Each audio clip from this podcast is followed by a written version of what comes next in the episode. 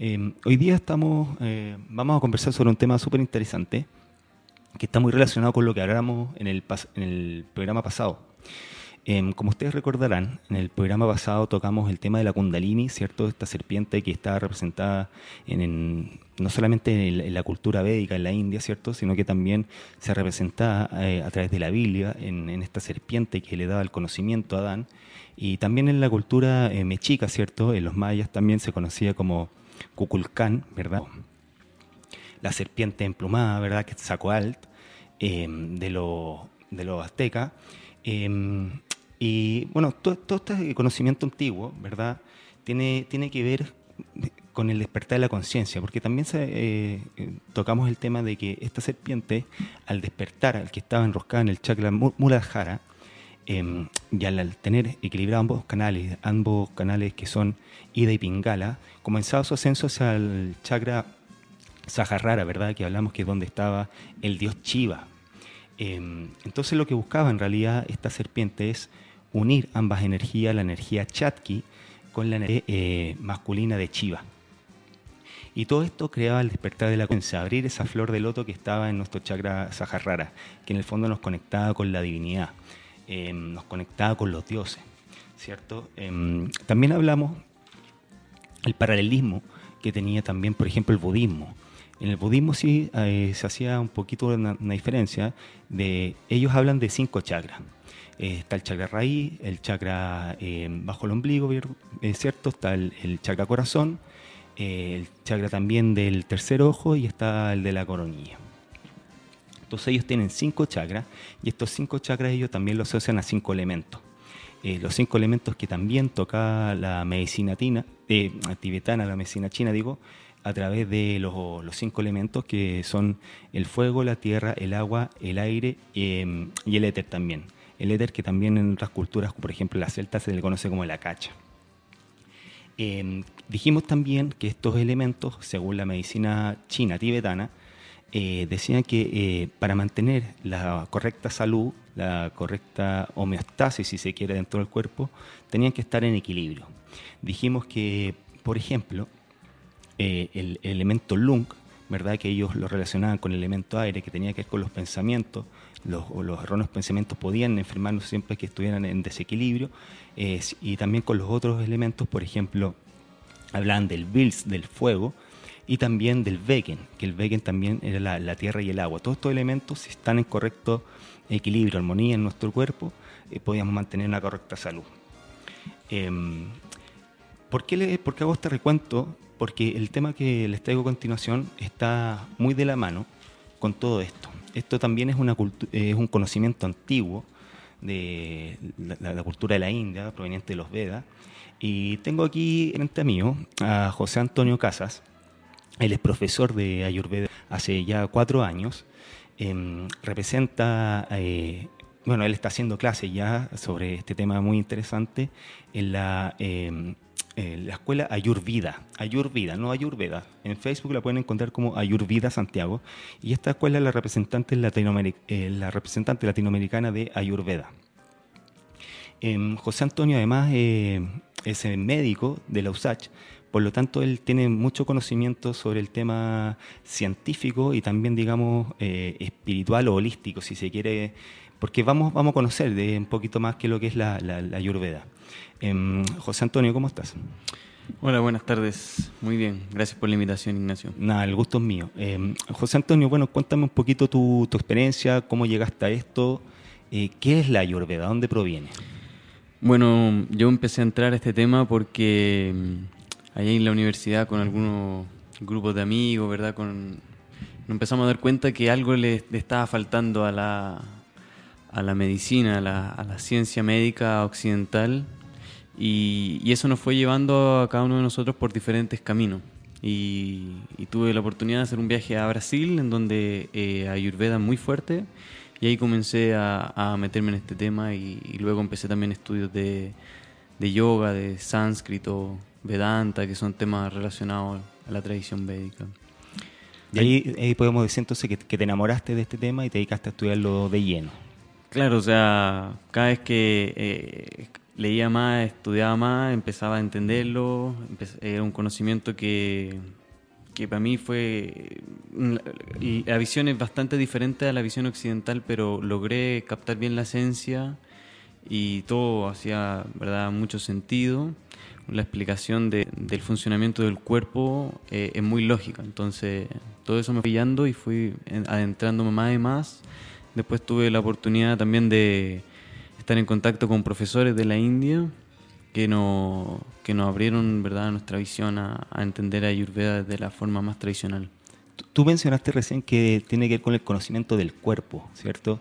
Porque claro, o sea, yo, yo te lo pregunto desde mi ignorancia, yo he escuchado la, la Ayurveda como terapia, eh, pero uno lo relaciona siempre con el trabajo de, me imagino que es una parte del trabajo de, masoterapia con aceites esenciales, pero cuéntanos un poco más de qué, es realmente la Ayurveda, cuál es el origen. Bueno, Ayurveda, eh, la palabra viene del sánscrito, su significado literal es conocimiento de la vida. Y en el fondo es eh, una explicación del fenómeno de la vida, explicándola también la naturaleza, el cuerpo y cuál es la relación entre ellos. Y a través de eso uno va ganando un conocimiento, un entendimiento que te permite vivir mejor brindarte longevidad para que puedas vivir con salud y, más, más, años de vida. O sea, en el fondo llegar como la, a la tercera edad, ¿verdad? De físicamente, digamos, fuerte, no como la mayoría de, los abuelitos en etapas terminales, que finalmente los hijos por lo general se tienen que hacer cargo y ahí viene el sufrimiento, el dolor, los apegos y Mira, qué interesante. Oye, eh, cuéntame un poco más, porque tengo entendido que, que aparte de llegar a esta, etapa de longevidad, la Ayurveda también trabaja mucho con, con lo que es los alimentos. Bueno, eh, en la mantención de, del cuerpo físico y también el cuerpo mental, obviamente, eh, la alimentación es muy importante. Nosotros estudiamos a fondo cada uno de los alimentos y todos los hábitos que eh, hacen que la digestión sea la adecuada el proceso digestivo, el proceso de transformación de los alimentos a, los tejidos del cuerpo es fundamental para mantener la salud. Por lo tanto, la alimentación es una de las bases para la mantención del cuerpo. Y, claro, nosotros, bueno, hacemos talleres, hacemos eh, experiencialmente, ¿verdad? Entender la alimentación sin embargo, eh, y, es importante mencionarlo ya del comienzo, es una alimentación que idealmente no vaya muy en contra de lo que por costumbre existe en tu país. Ayurveda, si viene un conocimiento que viene de la India, no busca que todos empezamos, empecemos a comer como gente de la India, ¿se entiende? Sino que como fueron las costumbres aquí en este país, como han sido, como es la tradición aquí, uno puede hacer ciertas regulaciones y con eso sigue una alimentación que te va a mantener saludable. O sea, en el fondo lo que tú me estás dando a entender que es, eh, digamos, eh, tratar los alimentos o, prepararlos en base a lo que la tierra del, lugar donde hemos tocado, no sé, nacer, por decirlo así, te pueda dar, ¿verdad? Exactamente. Ojalá que sean alimentos de la zona y alimentos de la estación del año. Eso es fundamental. Actualmente la gente, por ejemplo, está trayendo comida de, no sé, de Pakistán, de Afganistán, comer goji berry, chía, linaza, que son alimentos que comúnmente no están muy presentes en nuestra tierra. Eso puede traer un desequilibrio en el cuerpo. ¿Ya? Y, y por eso también eh, eh, la alimentación tiene que ser lo que tradicionalmente en tu familia se ha comido durante mucho tiempo. Perfecto. Em, la Ayurveda entonces eh, trata como forma de, terapia, ¿Cómo, funciona? Yo, por ejemplo, eh, te digo, no sé, eh, José, ¿sabes que me gustaría, mira, tengo este problema estomacal, se hace un diagnóstico, se hace una consulta, ¿cómo, cómo es el procedimiento ayurvédico? ¿Cómo, cómo trabaja mm. el terapeuta en Ayurveda? En términos prácticos, hay dos formas de, de, ejercer el Ayurveda. Primero es la forma en que uno este conocimiento y lo aplica en su, en su vida diaria. ¿verdad? Ayurveda te enseña a, a qué hora levantarte, cómo levantarte, cómo dormir, cómo ducharte, cómo comer. Entonces uno aplica la ayurveda en, en, en, tu vida diaria normalmente. ¿Por qué dices cómo ducharte? O sea, perdona que te pregunte, porque igual es, no sé, es raro. O sea, uno, yo me ducho, me ducho nomás. Pero es como que tiene a lo mejor un procedimiento especial. Eh, cuéntanos un poco más para, eh, entendiendo. Eh, en Ayurveda, en los textos, se explica, digamos, todas las actividades que uno realiza en la vida diaria, como comer, hacer ejercicio, eh, tener sexo, qué sé yo, ducharte, lavarte los dientes, todo eso está explicado bien cómo debe ser. Es un, es un conocimiento que es muy detallado en ese sentido. Entonces, cada actividad de, de nuestra vida cotidiana tiene ciertos detalles que hacen que esa actividad uno la pueda hacer de, de la mejor forma para mantener la salud de tu cuerpo. Ya, eh, hasta ducharse y lavarse los dientes. Todo. Está, está explicado todo, es impresionante. ya. Oye, eh, cuéntanos más, ¿qué, qué otra- qué otras eh, aristas tiene la, la? Porque me imagino que esta es una de tantas, porque digamos que es una rama bien, bien amplia. Claro, bueno, bueno, lo que estaba diciendo es que esa es una forma de ejercer, traer este conocimiento a la vida de uno. Y lo otro es la atención, obviamente, de, de pacientes o personas que están con algún desequilibrio. Y, y lo que se realiza ahí es una serie de, una evaluación, ya que un diagnóstico al cual uno llega a través de un interrogatorio, una anamnesis, pulso, ¿verdad? El tacto, ver al paciente, se le hacen muchas preguntas de cómo es la fisiología de la persona y con eso se llega a un entendimiento de, de cómo está su cuerpo, cómo, qué, es- qué es lo que está funcionando mal y en esa línea uno recomienda una alimentación, una rutina y algún tratamiento que puede ser algún remedio. Hay, digamos, pastillas, cosas así, que todo a base de productos naturales. eh, y alguna otra terapia que en general lo que más se ocupan son aceites, polvo, vapor, calor, cosas así. Ya, y to- todos estos aceites, polvo, aparte de la amnesia que, que imagino el terapeuta le hace al paciente para ir, ir eh, diagnosticar, ¿cierto?, cuál es el desperfecto, eso lo corrigen a través de la alimentación, a través de, de una asesoría, por decirlo así, le dicen al paciente tienes que hacer esto, esto, otro. Claro, dependiendo de eh, el nivel de, mm, de desequilibrio que hay en la persona, por ejemplo, a veces con una alimentación basta. Uno hace pequeños cambios en la alimentación, por ejemplo, mira, este alimento no combina mucho con este, cambia esto, cambia esto otro. Otras veces el paciente eh, tiene que internarse y se le realizan terapias de purificación eh, que son más, más delicadas, más profundas, ya en donde se, se le hacen al paciente terapias de vómitos, terapias de, de diarrea medicadas o cosas así, dependiendo del desequilibrio. Y, y todo eso, ¿qué es, lo que, qué es lo que busca? Eliminar las toxinas. En Ayurveda no, no ocupamos el concepto de toxina. ¿Ya? Si viene en, en, en, la, en el mundo natural actual occidental, las toxinas están muy presentes. En Ayurveda, aquí lo que busca es equilibrar eh, lo- lo- los componentes principales de la fisiología del cuerpo, que, que el nombre técnico en Ayurveda es, son los dochas. Los dochas. Eh, los dochas serían entonces, bueno, porque tú eres médico, eh, yo lo que tengo entendido, por ejemplo, eh, yo- además de, de- de tocar estos, estos temas, soy preparador físico. Y como preparador físico sé que, por ejemplo, el exceso de ejercicio, la mala alimentación, te puede llevar a un sobreentrenamiento y eso, obviamente, es producto del exceso de radicales libres. Entonces, lo que buscaría de algún modo es eliminar ese- esa cantidad de radicales libres en el cuerpo para poder regular el cuanto homeostático, por- para que así se entienda. Am, claro, que esos, esos son, esos son, eso es parte del lenguaje actual occidental. También en Ayurveda no hay radicales libres. Ya. Lo- los dochas son entidades que regulan la fisiología. Y cuando se desequilibran pueden traer enfermedades. Por ejemplo, existen tres dochas, Vata, Pitta y Kapha. Cuando Pitta está aumentado, aumenta el calor del cuerpo. Pita. Claro. Ya. Pitta está relacionado con el calor. Entonces Ya. aumenta el calor del cuerpo y el- el calor estamos hablando de relacionado al elemento también, ¿no? O solamente al... relacionado al elemento fuego. Ya. Aumenta Ya. el elemento fuego en el cuerpo. Perfecto, Eh, o sea, eh, la capacidad de transformación en el cuerpo está aumentada. Ya.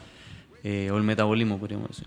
Entonces, si es que eso es, está en exceso, ese, ese elemento, esta transformación se realiza en exceso, hay que disminuirlo un poco para que eh, el cuerpo pue- pueda realizar una correcta transformación.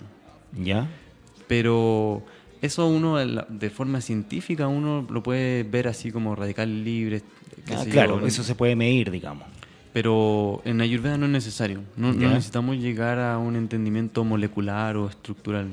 Es Ya. algo más funcional. Ya, y cómo, por eso mismo, ¿cómo, cómo tú puedes ver que ese elemento eh, pita, que corresponde al calor del cuerpo, el elemento fuego, está en aumento? ¿Cómo tú lo sabes? Bueno, hay toda ¿Cuál- una, hay unos síntomas, Hay toda una imagino, ¿no? descripción de signos y síntomas, pero puede ser tan solo, tan, eh, tan sencillo como ponerle la mano a alguien y sentir que está muy caliente. Ya. Y uno dice, oye, ¿por qué, por qué está, tu piel está tan caliente? Y la persona te dice, no sé, no, ¿verdad? Estoy sintiendo mucho calor. Ah, Claro, y ahí la, la- la visión como occidental podría al- aludir o decir que es la presión, ¿verdad? Claro, podrían decir que es la presión o que está con una, no sé, hipertermia o que está con un proceso febril. Mira, mira qué interesante, porque en realidad la presión sería entonces una eh, como el fin, ¿cierto?, de este calor que está en exceso en el cuerpo, por lo tanto hay que regularlo con otros alimentos, ¿no? Con Mm. los otros eh, dochas que estaban nombrando. Mm, puede ser, pero no necesariamente, porque el calor podría llevar, el exceso de calor podría llevar a un aumento de presión, pero también podría ser un exceso de movimiento, Ya. un exceso del elemento aire en el cuerpo. También, De- también de podría aire. generar un, un aumento de presión arterial, digámoslo así. ¿Ya? Y el elemento aire, explican un poquito más para ir entendiendo, profundizando un poquito más en esto, que como... Este, este elemento, sí, perdón. Dale. El, el elemento aire o, o viento, que se le podría decir eh, que en, en- en sánscrito se denomina vata, es lo que tiene relación con el movimiento en el cuerpo. Todas las actividades que, que- que- que ejerce nuestro cuerpo para donde hay un movimiento presente, por ejemplo, no sé, mover eh, las deposiciones hacia afuera, eliminar la orina hacia afuera, todo eso tiene que ver con este elemento aire que conlleva, digamos, mo- el movimiento en el cuerpo. Eh, eso también puede estar afectado, por ejemplo, que hay una- un exceso de movimiento, supongamos una persona, no sé, está con una diarrea, supongamos, Ya. Tiene- está, está eliminando muchas está moviendo muchas S, muchas deposiciones, está con una diarrea. O, mm, qué sé yo, una persona que está con temblores, un exceso de movimiento, que no es normal. Entonces ahí hay que reducir este, este elemento. Y eso se reduce en base a, por ejemplo, ingesta de otros alimentos que te puedan nivelar o... Van a haber varios factores que pueden llevar a una persona a sufrir este exceso de, de viento. Ya. Por ejemplo, exponerse mucho al viento. Ah, también. ¿Se entiende? Entonces uno le puede decir a la persona, mira, sabes que eh, en las tardes no te expongas al viento, porque ese viento te está aumentando tu viento corporal. Ya. ¿Se ha puesto bien, bien energético, bien mágico. Mm, O sea, en- en- entre comillas, porque sabemos que es así. O sea, no- nosotros somos eh, los, los cinco elementos, cuatro elementos conocidos más el acacha o el éter eh, incorporado en nuestro cuerpo. Claro, lo que pasa es que la naturaleza ejerce una, influ- una influencia en nosotros que eh, es constante. Y a veces nosotros como que eh, creemos que eso no- lo tenemos medio mm, controlado, pero cada cambio en la atmósfera, en, en la temperatura de la Tierra o etcétera, va a influenciar también en nosotros. ¿Ya? Entonces, eh, por ejemplo, si puede parecer mágico, pero es normal, ¿verdad? Por ejemplo, si uno sale, se expone al sol, caliente, va a aumentar el calor de tu cuerpo. Sí, claro. Sí. Si uno se expone mucho al viento, también va a aumentar el viento en tu cuerpo. ¿Qué, qué pasa con el tema de la lluvia? Eso también te afecta, obviamente. O sea, aparte que te puedes resfriar, pero... Claro, o sea, si es que está lloviendo afuera, ¿Mm? en nuestro cuerpo adentro también está lloviendo. Ya, ah, por eso también ponte tú pasa en invierno y la gente se pone más, bueno, eh, aparte que hace frío y todo, pero la gente es más introvertida, se pone más emocional. A diferencia ahora que viene el verano, que la gente comienza a exteriorizarse, a salir. Exactamente. Bueno, todo eh, la alimentación, las estaciones del año y, y los procesos internos que uno tiene van llevando también a cambios emocionales que también van a tener una influencia en estos dochas Ya. y que también pueden llevar a, a enfermarte. De hecho, son la principal causa de las enfermedades eh, son las emociones. Buenísimo. Em, bueno, seguimos aquí en el programa Entre Planos. Estaba conversando con eh, José sobre un tema, bueno, este tema ya de por sí eh, ayurvédico súper interesante. Em, él nos comentaba además que em, la, la ayurveda es, es solo una, una, una arista, ¿verdad?, de todo este conocimiento eh, védico. Em, recién estamos hablando de la parte astrológica que me estabas comentando. Cuéntanos un poquito más. Parece que también la personalidad puede ser revelada eh, y tratada desde ese punto de vista. Eh, expli- cuéntanos tú, tú. Bueno, en la, en la tradición védica existen varias, varias líneas, de, líneas de conocimiento. ¿ya? Eh, Ayurveda es una. Eh, también está el yoga, por ejemplo, que es muy conocido actualmente, que no solamente tiene relación con las posturas físicas, eso es importante decirlo. Está, bueno, el sánscrito, hay conocimientos de danza, de, de música, y, y también hay un conocimiento de astrología védica, que mm, ese conocimiento sirve mucho para, mm, a veces, por ejemplo, pacientes que eh, no se consigue llegar a un diagnóstico certero, el- las cosas son un poco ilógicas, o está sufriendo de una enfermedad que no se sabe la causa, uno ve la carta astral de la persona, ¿verdad? Uno tiene que derivar a esa persona a un astrólogo y el astrólogo te da como un diagnóstico en el fondo de, de dónde puede surgir esta enfermedad. Puede ser incluso te puede decir, mira, esta enfermedad ocurrió porque en la vida pasada esta persona hizo tal actividad. Claro, eso también lo puede ver la, carta astral, o sea, tiene que ser un profesional que sepa a cabalidad la, carta astral. Exactamente, exactamente. Y de ahí se deriva, eh, me estabas comentando que según el diagnóstico de esta persona que, saca la carta astral lo deriva hacia otra, ¿verdad? Sí, eh, por ejemplo, eh, el astrólogo hace un diagnóstico de carta astral y dice, mira, aquí en este momento de la vida de la persona ocurrió tal proceso que hay que corregirlo con un ritual, con un ritual supongamos. Pero el astrólogo no conoce los rituales porque él se dedica solamente a este diagnóstico astrológico. Entonces deriva a la persona a, una, a un puyare que es la persona que sabe hacer los rituales. Entonces uno le paga a la gente que hace los rituales y te hace un, rituales y también hay que pagarle a otra persona que sepa cantar los mantras adecuados en ese momento. Entonces se ocupan diferentes personajes que van cumpliendo diferentes funciones. Un médico, un astrólogo, un ritualista, un cantante, un... son diferentes y, y todo, todo hablan en el mismo lenguaje. Esa es la gracia. Y todo se ocupa para, para tratar a una persona.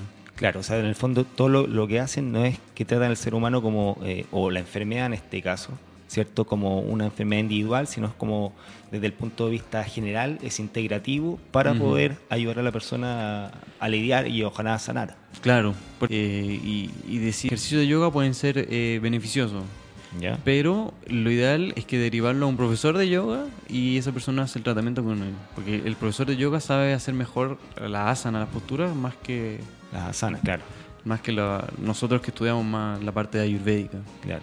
Mira qué interesante. Eh, también me estabas comentando, bueno, yo a raíz de, la pregunta, porque eh, cuando hablamos de, los Vedas, ¿cierto? La gente que estamos metidos en esto como esotérico, o el tema incluso hasta ufológico, digo, em, tenemos esta concepción de, estos dioses Vedas como antecesores a los, a los Anunnaki. Para mí mi teoría es que en realidad los dioses Vedas es lo que nosotros somos parte como, como dioses, como divinidad, somos parte de esa conciencia y en realidad los Anunnaki o los, seres reptilianos, como comúnmente se les conoce, fueron los que encasillaron o atraparon la conciencia y le dieron una forma material.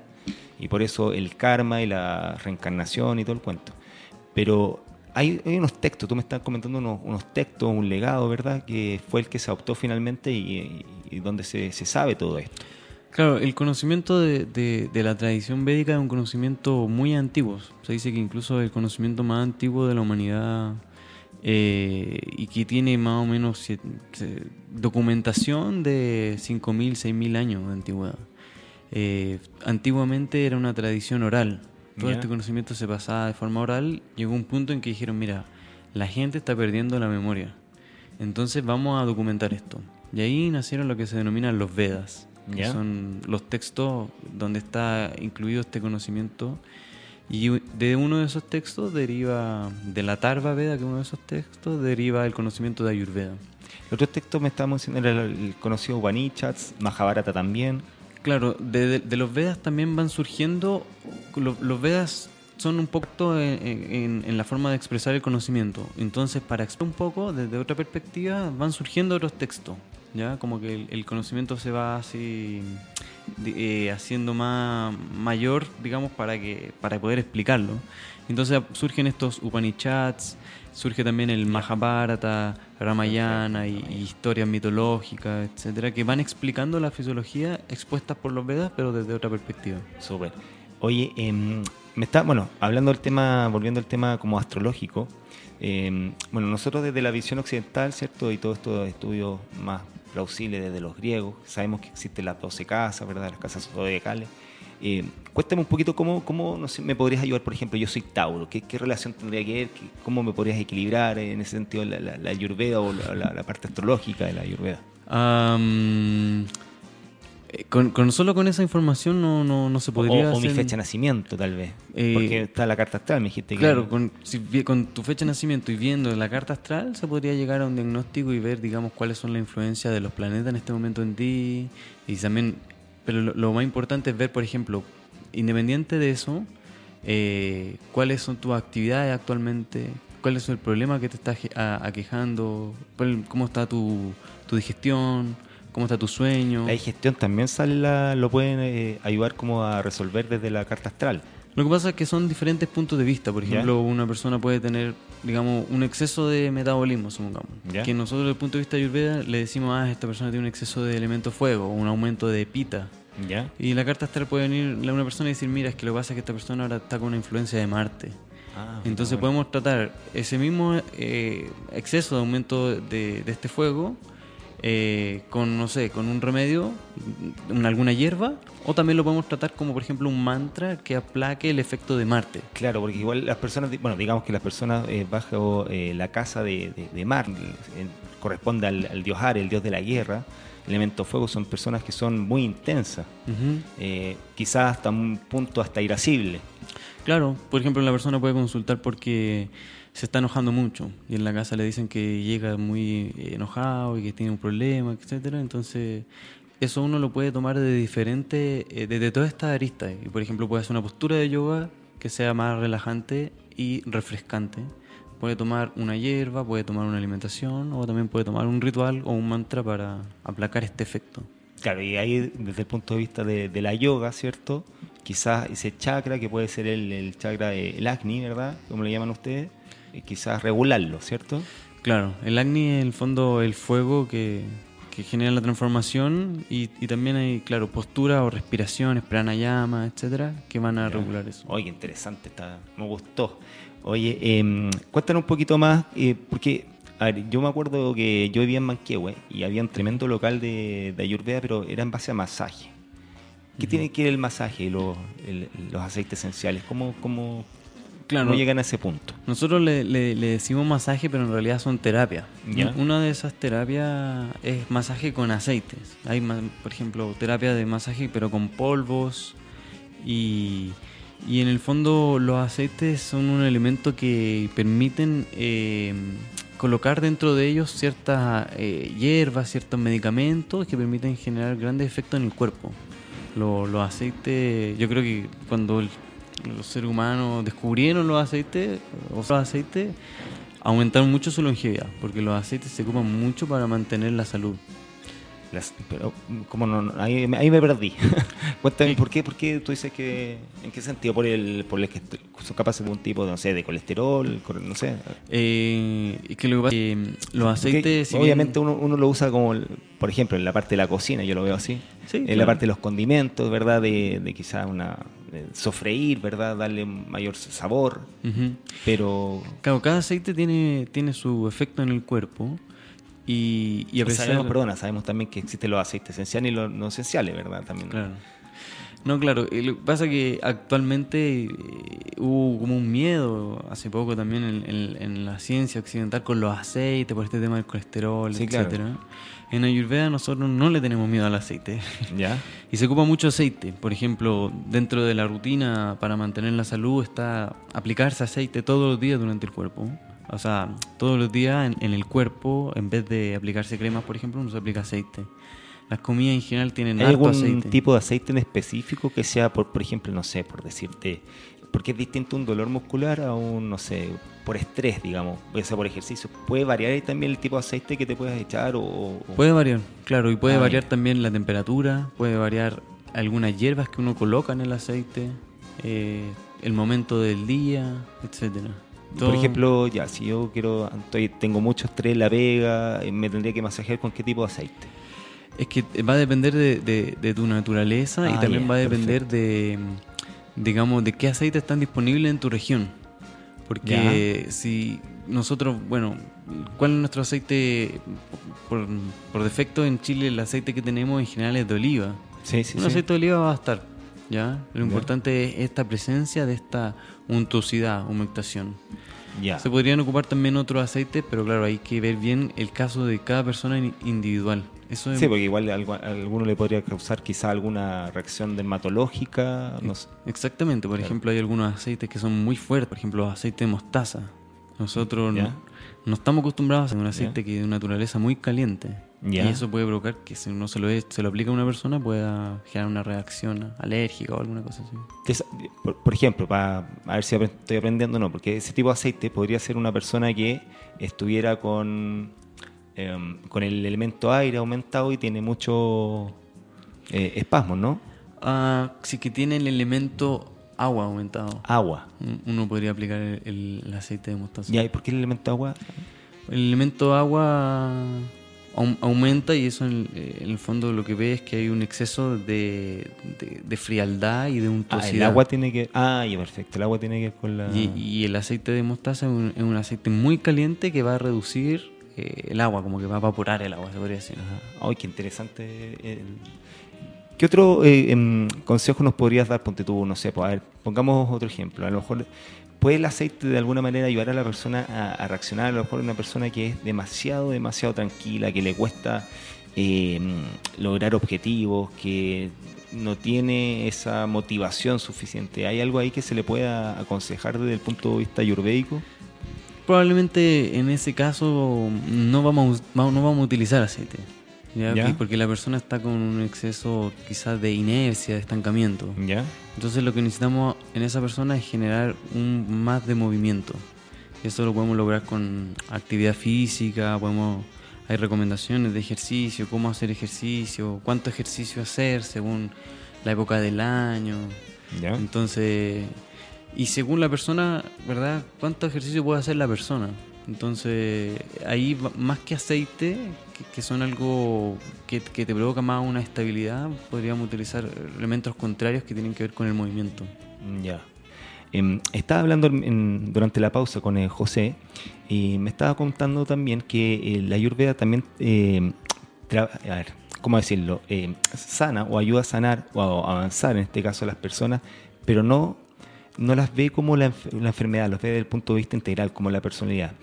Y, y es curioso porque yo en, en- en mi área como preparador físico, yo sé que al evaluar a una persona desde el punto de vista antropomórfico, yo la puedo segmentar y desde ese punto, según el biotipo de esta, que puede ser ecto, endo, mesomórfico, lograr ciertos objetivos eh, y decírselo, mira, tú tienes este biotipo, por lo tanto tú podrías lograr esto. Eh, me cuentas, José, que tú en la Ayurveda también la persona desde el biotipo la pueden tratar de, esa manera, ¿no? Claro, eh, se considera en Ayurveda que mm, cada persona es diferente, ¿ya? Y eso es, es muy evidente, pero la ciencia occidental a veces no lo, no lo considera como tal. Por ejemplo, no sé, uno prende el aire acondicionado a cierta temperatura, hay gente que se saca, se saca el polerón y empieza a refrescarse súper bien, y otra gente que se muere de frío, se pone Sí, claro, polerón. sí, sabes mucho. Entonces, e- ese, esa diferencia en, la, en las personas, nosotros la trabajamos eh, y se trabaja muy bien desde el punto de, vista ayurvédico, para enfocarse en la persona y no en la enfermedad, o no en, en en condiciones, digamos, cosas generales, sino que individualmente. ¿Cómo vemos a la persona individualmente? Nosotros siempre tratamos de ir y llegar a la persona, cómo son sus costumbres, cuál es su historia, cuál es su alimentación, cómo es su fisiología y dentro de eso está cuál es su biotipo. Claro, o sea, no, no es como la ciencia occidental o la medicina occidental, como tú dices, que es la enfermedad y el doctor dice, ya, ok, tienes esto, por lo tanto es esto. No, aquí en cambio, hubo un- incluso a lo mejor como diría el budismo, la, la originación interdependiente, ¿verdad? Que múltiples factores que están en ese minuto para que eso suceda y ahí empezar a, a ayudar, ¿verdad? Exactamente. Entonces, por ejemplo, si llega eh, dos personas o tres personas que tienen, no sé, diabetes, nosotros vamos a hacer un tratamiento diferente para esas tres personas. Nosotros no vamos a tratar... Desde una- la ayurveda siempre. Desde la ayurveda, claro. ¿Ya? No vamos a tratar eh, la diabetes, sino que vamos a tratar a la persona que tiene diabetes, por ejemplo. Ya. Entonces eso es una, es una ventaja muy grande porque los tratamientos van a ser más efectivos. No, Me imagino que de todas formas igual tienen eh, ciertos biotipos, obviamente para ir eh, encasillando a cada persona, eh, para hacerla diferente a la otra. Cuéntanos un poco cuáles serían como esos, esos biotipos. Esos biotipos también entran en lo que se en, en la, en lo que está en la teoría de los dochas, Vata, Pitta y. Ya. Entonces tenemos, por ejemplo, la persona más Vata, que es una persona que generalmente tiene una estructura corporal más delgada, ¿verdad? No son personas que casi nunca engordan, comen comiendo todo lo que, que ellos quieran, que son más nerviosos por naturaleza, eh, duermen menos, más volados, son estas personas que pasan por la calle mirando, mirando así los árboles para arriba, ¿se entiende? Nosotros diríamos en e- ectomorfo. Claro, ectomórfico, es esa es la constitución física. Ya, claro. Eh, tenemos también, por ejemplo, una, perso- una personalidad más pita, que son personas que en general tienden a tener una, un- una presencia del elemento fuego en ellos. Entonces tienen una mirada fija, Perdona, eh, Bata era bata elemento aire. el elemento aire y es Claro. como esta personalidad, esa fí- físicamente hablando, más, más alto, flaco, delgado. Exactamente. Y que come todo metabolismo muy rápido. Ya. Ujú. Y Eh, y, y Pita en general Pita. tiene que ver con, eh, con esta persona que tiene un, un elemento fuego predominante en su cuerpo, entonces tiene una muy buena digestión, son personas que tienen buena hambre, llegan con hambre al almuerzo y, que, y si no comen se ponen medio rabiosos, eh, comen varias veces y no, no, se, y, y no, no se sienten mal, van varias veces al baño, tiene una estructura media entre una persona bata y una persona capa, ¿ya? Tiene una estructura media, digamos, su musculatura, etcétera, pueden aumentar o subir de peso, pero no, no tienen muchos problemas de peso ni son muy delgados. ya, eso sería un poquito lo que nosotros conocemos con la persona endomórfica. Ujú, eh, Ya, Claro. mira. Tienden, tienden a verse como un poco más musculoso, etcétera. Ya. Y por último, eh, se ve la, la persona más capa, más eh, que tiene predominio más de agua, de elemento agua, ya en su, en su cuerpo, en su estructura, agua y tierra. Esta persona en general son personas que tienen más, son un poco más gorditos por naturaleza, desde chicos son así como medio maceteados, como nosotros decimos acá en Chile. Comen poco, igual se mantienen un poco más gordos, son como más tímidos, más lentos, más O amables. sea, tienen tendencia, desde el punto de vista físico, quizás a ganar más masa muscular, un volumen mucho más grande.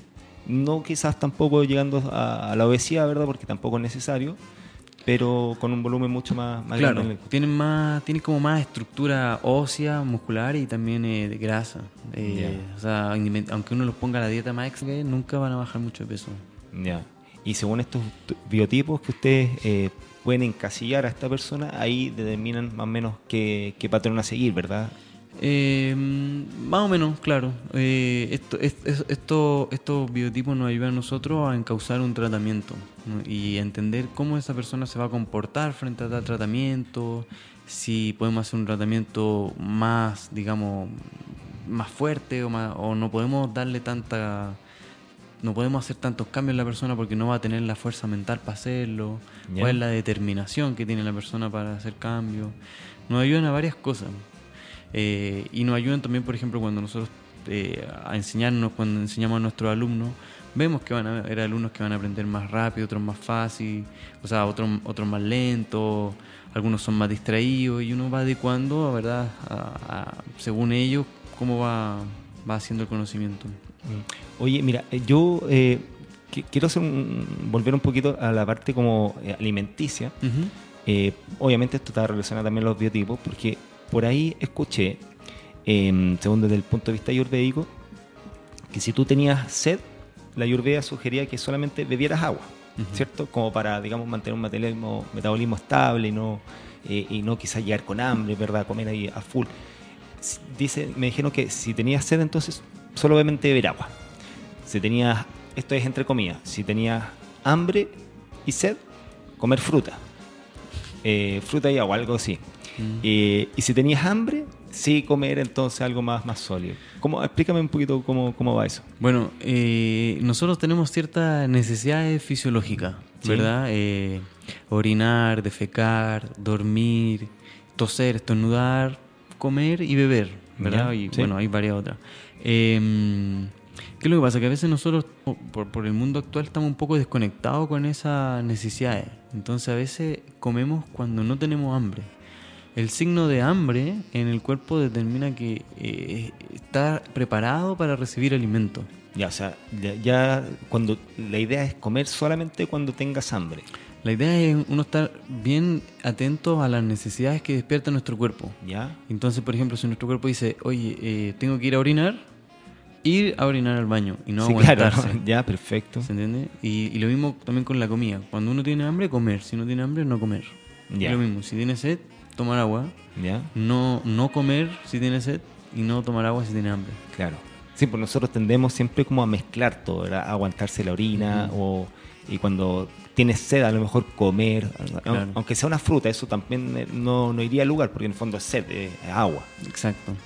Sí, a veces, por ejemplo, las personas, no sé, sufren eh, que tienen ganas de ir a defecar, ¿verdad? Y tienen ganas de ir al baño y, y no van porque no, se, no están en su casa. Claro. Y eso les genera a veces síntomas. Dolor de guata, puede generar dolor de cabeza, puede generar calambre, ¿ya? Varias cosas que a veces uno solamente diciendo a la persona así como, mira, cuando te den ganas de ir al baño, anda al baño y se, me- y se, me- y se Claro. soluciona el problema. O por ejemplo las personas que sufren colon irritable, o sea, me, me ha tocado ver unos, unos casos que parecieran, no sé, un- que tu- una mujer embarazada a punto de dar a luz con una inflamación del colon gigante porque es el simple hecho de que no, es que no puedo hacer en mi casa. Entonces, es heavy ese tema, po. te, Claro. llegar, no sé, me imagino que a morir, no sé, a hacer un tratamiento de limpieza súper brusco. Claro, eso, eso va generando varios desequilibrios de docha y desequilibrios en el cuerpo que, que pueden llegar a generar enfermedades graves. Mm. Entonces es un tema bien importante.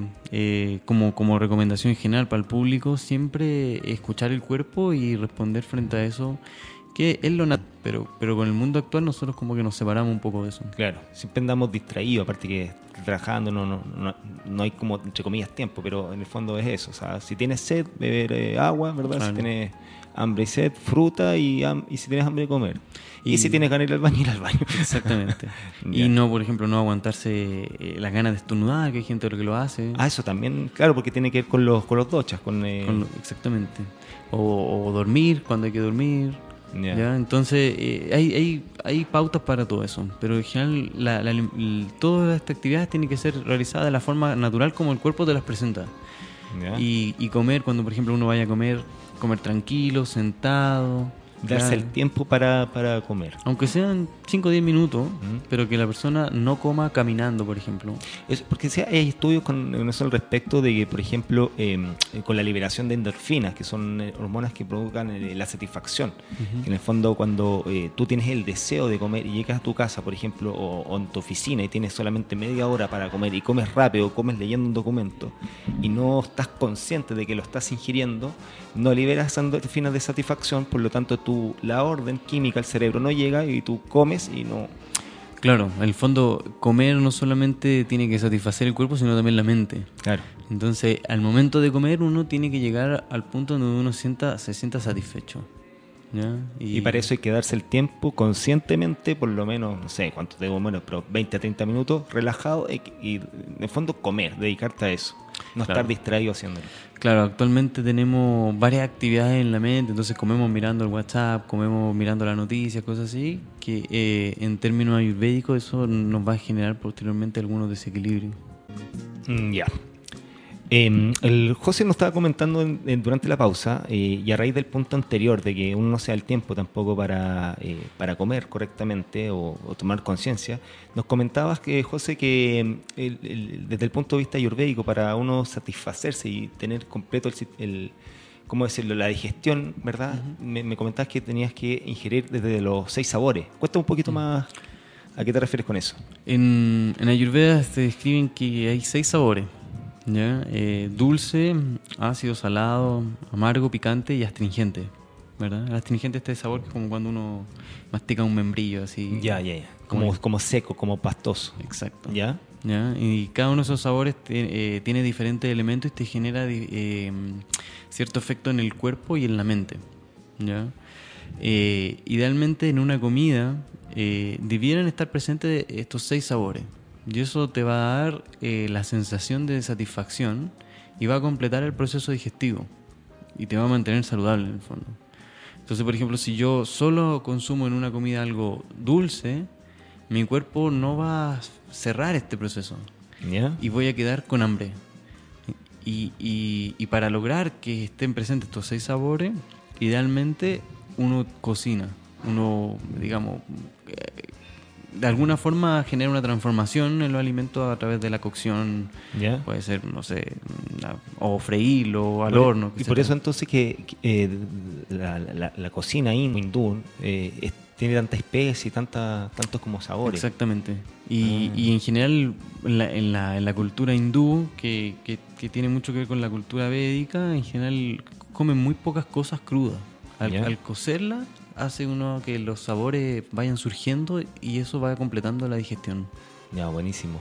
Me estabas comentando también, por ejemplo, que eh, a, lo mejor, eh, contrariamente a lo que uno pudiera pensar desde la, cultura hindú o védica, ¿verdad? Eh, sí eh, sugieren el consumo de proteína y a la, gente que es vegetariana sí le hacen también como una dieta vegetariana. O sea, no es, no es re- restrictiva la proteína o consumo eh, de proteína animal. Claro, eh, a pesar de que en la tradición védica eh, y en la cultura hindú y etcétera eh, hay una adoración a la vaca, ¿verdad? Mm. La vaca se considera sagrada. En los textos de Ayurveda se describe también las propiedades de la carne de vaca. Entonces están descritas las propiedades de, de todos los animales. Y si la persona consume carne, uno puede saber cuál es la carne que le hace mejor. Si no consume carne, por opción o por, o por cultura, por, por religión, etcétera, uno le hace una dieta o una- un tratamiento con una alimentación vegetariana. En el fondo no... mm, Para algunas personas puede ser incluso un remedio que coman carne y para otras puede ser un remedio Interesante. sacarle la carne también. Claro, o sea, todo depende del, la- del biotipo que estamos hablando de la persona. Claro, no hay ningún alimento que es bueno o malo. Eso, Ya. es, eso es- Es el- bueno siempre que sea adecuado para la persona y va a ser malo siempre que sea negativo para la persona. Claro, para la persona, según la estación del año, según el momento del día. Y todo eso lo ve la Ayurveda. Claro, consideramos todos esos aspectos. Un, un yogur para una persona en un momento puede ser saludable y en otro momento del día, en otro momento del año puede ser eh, Claro. un veneno. Claro. Oye, inter- Oye eh, José, se, nos fue de, largo el programa. Eh, gente te puede contactar. Eh, cuéntanos un poquito de tu escuela rápidamente. Bueno, eh, nosotros estamos ubicados en Las Condes, ¿verdad? Ayurvida es una escuela que tiene ma- eh, 10 años de experiencia aquí en Chile, ¿ya? Ahí hacemos eh, cursos regulares de Ayurveda en, en diferentes niveles de profundización, ¿ya? Y bueno, hay ciertos talleres y, y charlas, ¿verdad? Eh, que son instancias para que la gente se vaya acercando cuando todavía no quiera hacer un curso. Eh, y los cursos tienen diferente duración según la profundidad que le quiera dar la persona. Nuestra escuela se basa en un conocimiento tradicional ayurvédico. Eh, tenemos alianzas con eh, Brasil, Argentina y la India, por supuesto. Vienen profesores de la India todos los años, de, que son de la parte del sur de la India, que es la parte de- donde se practica la ayurveda más tradicional. Eh, y, la alianza, digamos, hace que nosotros tengamos contacto directo con ellos y nos van eh, apoyando en nuestro programa, ayudando en los contenidos y guiando este proceso para, para nosotros poder pasar a una ayurveda eh, lo más, eh, digamos, verdadero posible. Actualizada, digamos. Desde el, desde el origen de. Claro, o sea, actualizada, pero yendo hacia lo, hacia lo, hacia lo más tradicional, lo más antiguo. Claro. No hay como una evolución en Ayurveda. Ah, ya, ya. Lo- no mismo- es como la, la medicina, digamos, que Claro. van saliendo nuevos estudios. No, no, los tratamientos ya, está, ya están todos escritos. Ya. Uno tiene que leerlos nomás y estudiarlos. Perfecto. Y, y bueno, nos, nos pueden escribir eh, en nuestra página www.ayurvida.cl, eh, mandarnos correos, por ejemplo, contacto arroba ayurvida.cl, secretaría arroba ayurvida.cl. Eh, ¿Hay algún, eh, no sé si hay algún taller, alguna charla gratuita para que la gente de repente, ya a la gente que oyó el, pero quizás pueda ir, eh, o ir in situ y, y disolver sus propias dudas ahí con ustedes, con los, Tenemos, cha- tenemos charlas gratuitas y, y idealmente también síganos, por ejemplo, en Facebook, Ayu- eh, Ayurvida Santiago, y donde vamos nosotros colocando las diferentes actividades que van a ir surgiendo. Y, y lo bueno, lo esperamos ahí, están todos invitados para ir a conocernos. Eh, y también, aparte de estos cursos de para aprender Ayurveda, si es que alguien eh, necesita alguna orientación en términos, o sea, alimenticio o que está con algún problema de salud, algún desequilibrio, también eh, hay consulta, consulta ayurvédica y, y- y lo atendemos ahí también por los mismos medios, pueden contactarnos y encantado de, de poder ayudar si es que, si es que se puede. Nos despedimos y gracias a ustedes. Muchas gracias Ignacio, bueno y gracias a la, a la radio también por la invitación y, y felicitaciones por este programa que es muy interesante que ayuda a, a expandir la visión de la salud. Gracias, José. Hasta luego. Chao, chao.